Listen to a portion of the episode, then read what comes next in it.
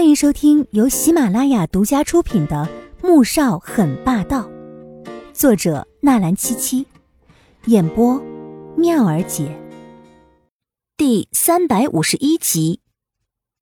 小韩，如果资料上面记载没错的话，现在的副总统宋家就是当初的长公主后代。那两块玉佩，按照宋家的家规，应该是在宋副总统的妹妹，现在的总统夫人。宋月影的手上，倾城是总统的女儿，而且我查过，二十三年之前黄总统的女儿黄天武早产，在保温箱里面不过三天便被人抱走了。那时的黄总统还是东周的行政官，所以我在江边捡到倾城，应该是那个抱走倾城的人被黄总统的手下追查，无法自保的情况下起了杀心，把他扔到江里面的。自从查到宋家之后，宇文山又立即查了一下二十三年之前皇家发生的一些大事儿，确实有所收获。穆萧寒走到窗边，手中摩挲着玉佩，忽然缓缓转身说道：“岳父，你看看这块玉佩，是不是阿锦的那块？”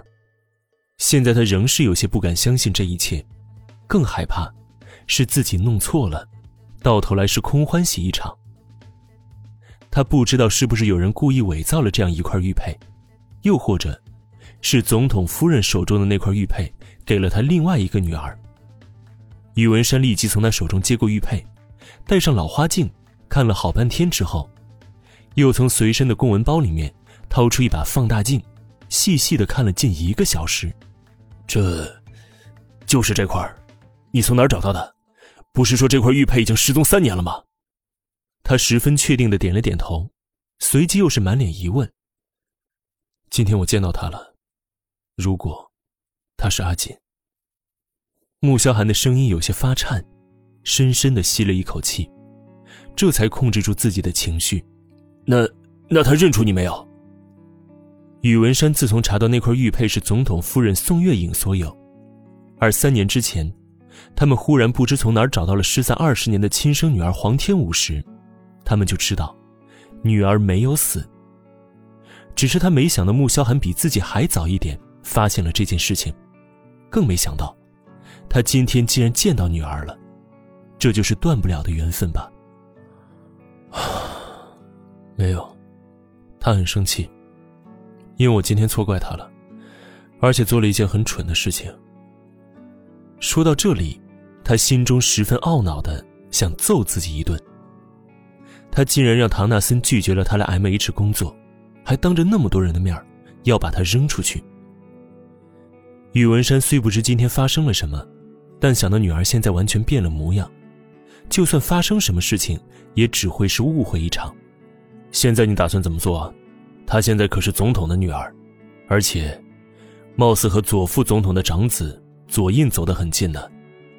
他这意思是想告诉他，面临的阻碍似乎很大。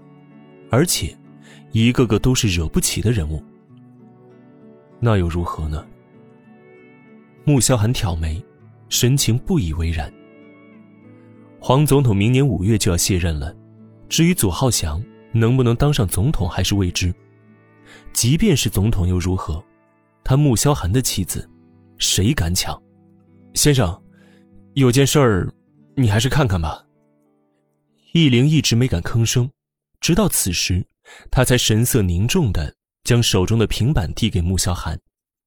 穆萧寒接过平板，目光便落坐在新闻热搜的标题上：“左副总统大公子求婚成功，总统与副总统两家即将联姻，国民老公左印在机场上上演浪漫一幕，千人呐喊祝其求婚成功。”更是放上了左印在机场单膝下跪求婚。黄天武点头同意，两人浓情拥吻的视频。看到视频，穆萧寒拿着平板的手猛然一紧，指尖泛白，神情瞬间变得冷厉起来，眼底的风暴似乎可以摧毁世间所有一般骇人。先生，也许她不是少夫人呢。易灵真怕先生会立即冲到国都所左家，将人给干掉。我们应该慎重点儿先生。拿到更多的证据才能证明啊！